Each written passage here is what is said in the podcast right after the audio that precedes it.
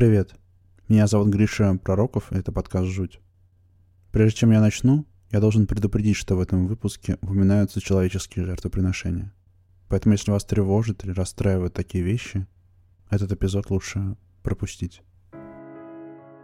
Дом — это место, где мы хотим чувствовать себя безопасно. Он защищает нас от холода, дождя, снега. Он ограждает нас от других людей, может быть, тех, с кем мы не хотим сталкиваться — Дом — это то, куда можно вернуться после трудного дня. Не зря выражение «мой дом, моя крепость» сохранилось до сих пор, хотя появилось оно еще в 17 веке. Но на что мы готовы пойти, чтобы обезопасить свой дом? Как далеко может зайти человек ради того, чтобы увериться, что в его дом никогда не придет беда? Дальше, чем вы думаете. На всей планете у народов всех материков есть представление о строительной жертве. Люди издревле считали, что дом нельзя построить просто так, иначе его ждет беда. Нужно отдать какую-то плату, чтобы уберечь новое здание. Чаще всего этой платой была жизнь. Иногда животного, а иногда человека. Многие народы при строительстве нового дома убивали кого-нибудь. Или орошали кровью фундамент, или просто замуровывали тело жертвы. В Сербии остались истории о том, как в стены средневековых крепостей закладывали людей, чтобы они крепче стояли. В Японии существовал ритуал хитабасира, когда в опору какого-нибудь строения заживо замуровывали человека. Чаще всего это была мать с младенцем. Казанские татары при закладке водяной мельницы приносили в жертву водяному поросенка или щенка, а некоторые, если верить фольклорным исследованиям XIX века, приносили в жертву даже детей –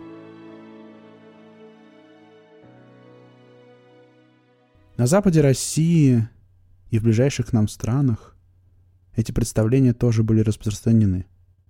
Согласно общеславянским верованиям, в доме, построенном без жертвы, будут умирать люди, прежде всего хозяева. Семью будет преследовать болезни, несчастье и разорение. Для того, чтобы этого избежать, дома нужно отдать жизнь. Восточные славяне – Русские, украинцы, белорусы опасались строителей. Считалось, что человек, способный построить дом, обладает какими-то тайными знаниями, и что без заклятий здание просто так не встанет. Более того, в новом доме непременно в первое время должно умереть живое существо. Например, украинцы верили, что дом закладывается на чью-то голову – Плотника просили, чтобы он не закладывал дом на голову хозяина или семьи. Добросовестные строители выбирали животных. Закладывали дом на голову пса или кота. При первом ударе топора украинские строители нового здания заклинали какое-нибудь животное, чтобы предстоящие беды падали на них, а не на живущих в доме людей. В XIX веке рассказывали, что сахарный завод в селе Райгородок заложен на куриную голову, поэтому завод процветает – а курицы в поселке гибнут. Недобросовестный же строитель закладывал дом на голову хозяина и насылал на него беду. Скажем, в белорусской Витебской губернии рассказывали про плотников, которые, ударяя по бревну обухом, приговаривали «Сколько венцов, то есть рядов бревен, столько пусть будет мертвецов». Чтобы избежать проклятия от строителя – чтобы строитель принес правильную жертву, его нужно было задобрить, хорошо с ним обращаться. Один из вариантов, почему строительная жертва, в том числе у славян, считалась чем-то необходимым, это потому что остались глубокие, древние представления о том, что деревья — это что-то табуированное. Многие древние народы верили, что нельзя просто взять и срубить дерево. За это надо как-то отплатить. Дома, в том числе в наших землях, часто строились из дерева, и строительная жертва была отголоском этой платы. У русских на Алтае, например, было поверье, что если в стены дома попало бревно с пасынком, то есть сучком, который начинается глубоко в стволе дерева и отделяется от ствола щелью, то хозяин дома скоро умрет. Причиной смерти жрецов дома тут считается именно дерево, служащее материалом для стройки. Представления о строительной жертве, конечно, трансформировались и принимали разные формы. Человеческие жертвоприношения сменились жертвоприношением животных. Позже животных просто стали пускать в дом. Считалось, что в новом доме умрет тот, кто первым в него войдет. Поэтому первым в дом пускали, скажем, петуха, кошку или собаку. Нам это суеверие знакомо до сих пор. В новую квартиру некоторые люди и сегодня первым пускают кота – с развитием цивилизации, с приходом христианства этот обычай не пропал. Нет. Вот отрывок из одного древнехристианского номоканона, то есть сборников законов и правил, предписаний жизни праведного христианина. Этот отрывок прямым текстом указывает, что от человеческих жертвоприношений надо отказаться. При постройке домов имеет обыкновение класть человеческое тело в качестве фундамента. Кто положит человека в фундамент, тому наказание. 12 лет церковного покаяния и 300 поклонов. Клади фундамент кабана или быка, или козла. В XIX веке писатель Александр Навродский зафиксировал и положил на стихи нижегородскую легенду о молодой жене купца Григория Лопаты по имени Алена. Она несла домой воду в ведрах на коромысле и пошла не кружной дорогой, огибая городскую стену, а более коротким путем – тропинкой по склону горы. В стороне от тропинки, около городской стены Нижегородского Кремля, она увидела яму и подошла к ней. Ее окружили строители Кремля и для вида попросили напоить их водой. Алену крепко привязали к доске и кинули в вырытую яму. Вместе с ней зарыли коромыслые ведра. Рабочие отказались взрывать несчастную, но главный мастер выполнил это сам, повторяя, что Алена погибает за весь город, и стена будет стоять крепче – в Нижнем Новгороде были распространены представления о строительной жертве. И когда жители Новгорода двинулись на восток, на Урал и в Сибирь, они повезли свои верования с собой. Впрочем, у местных жителей тоже были подобные истории. Коми-пермяки, например, тоже верили, что при постройке дома нужно закопать человека, а потом заменили человека мелким животным, поросенком, гусем или петухом. Современная Пермь стоит на богатой земле.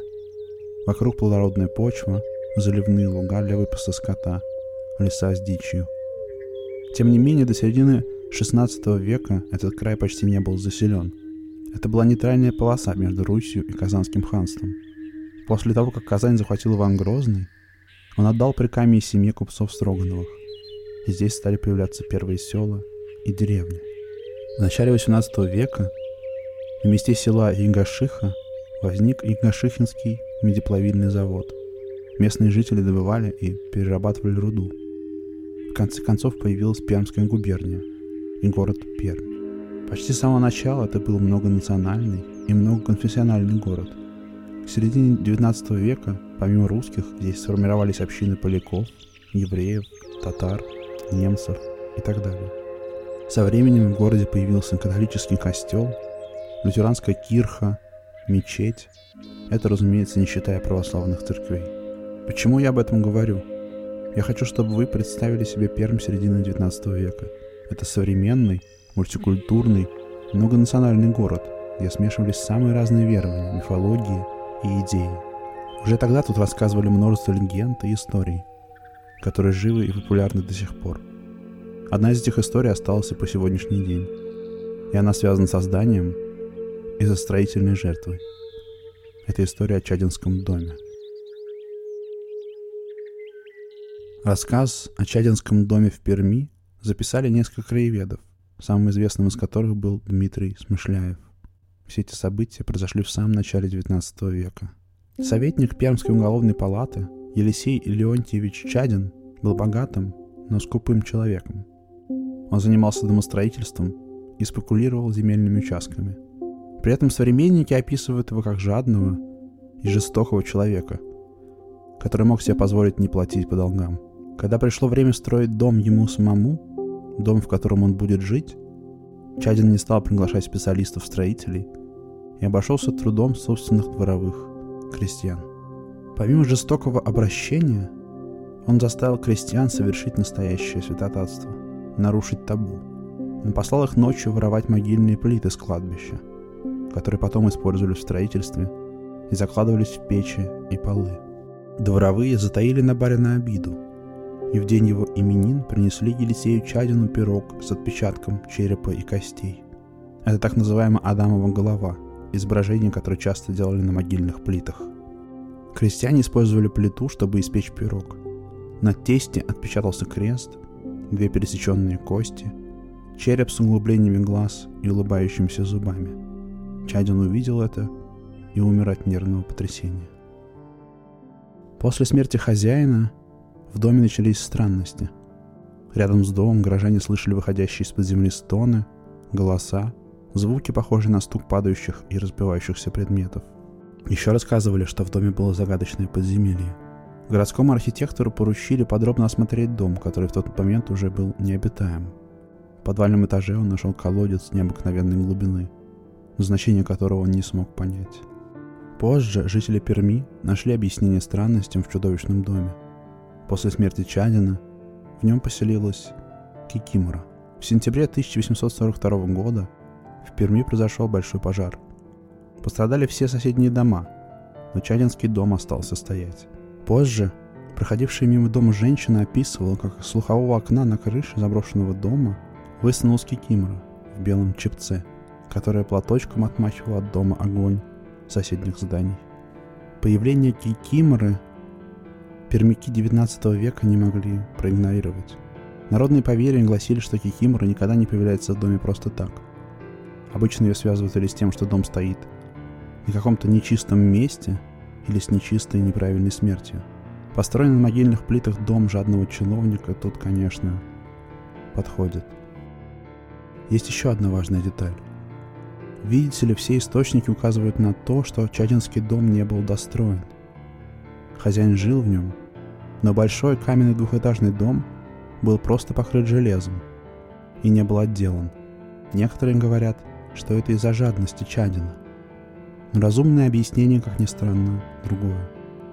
Как вы помните, дом всегда строится на чью-то голову. В новом доме кто-то непременно должен умереть. Елисей Чадин который жестоко обращался со своими крестьянами, справедливо опасался, что каменщики и печники, делавшие его дом, заложили дом и печи не на голову курицы или какого-нибудь еще животного, а на его голову, голову хозяина. Понимая это, он не спешил завершать строительство, но они все равно нашли способ ему отомстить. Это не единственная история, связанная со строительной жертвой, которую рассказывали и рассказывают в Перми. Другая произошла полтора века спустя после смерти Елисея Чадина. еще ближе к мрачной реальности. Речь о Камской гидроэлектростанции. Решение построить на реке Каме плотину и ГЭС было принято еще в 1932 году. До начала строительства помешала Великая Отечественная война. И возведение плотины закончили лишь в 1957 году. Про ГЭС Сталин говорит, что она построена на костях. На строительство свозили заключенных из лагерей, и жители Перми уже в 60-е начали рассказывать, что их не просто свозили, не просто использовали как рабочую силу, но и использовали как символическую жертву, чтобы ГЭС крепче стояла. Например, если два строителя повздорят и подерутся – Одного из них брали и заживо замуровывали в бетон. Так, что были слышны стоны. Другие рассказывали, что трупы, не выдержавших условия труда рабочих, просто кидали в бетон, чтобы не отчитываться. И что если разобрать ГЭС сейчас, внутри можно найти скелеты. За этими рассказами есть правда. На строительстве Камской ГЭС действительно широко использовали труд заключенных, особенно в период укладки бетона – Зная, как в Советском Союзе обращались с заключенными, можно сказать, что из них правда сделали строительную жертву. Старые традиции, старые взгляды на мир живут в нас до сих пор.